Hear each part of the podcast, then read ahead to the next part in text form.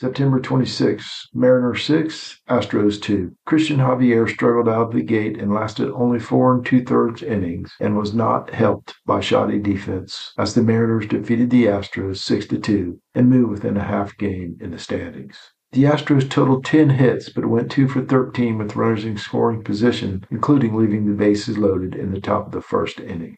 After taking a 2 0 lead in the third, including a run scoring when Jose Altuve fired the relay throw over the head of Alex Bregman into the dugout, the Mariners blew it open with a three run fifth. Altuve and Jeremy Pena had three hits apiece, but neither crossed the plate, and the same was true for Kyle Tucker on his two hits. Javier, who dropped to 9 and 5 on the season, gave up three hits and three earned runs while walking three and striking out six.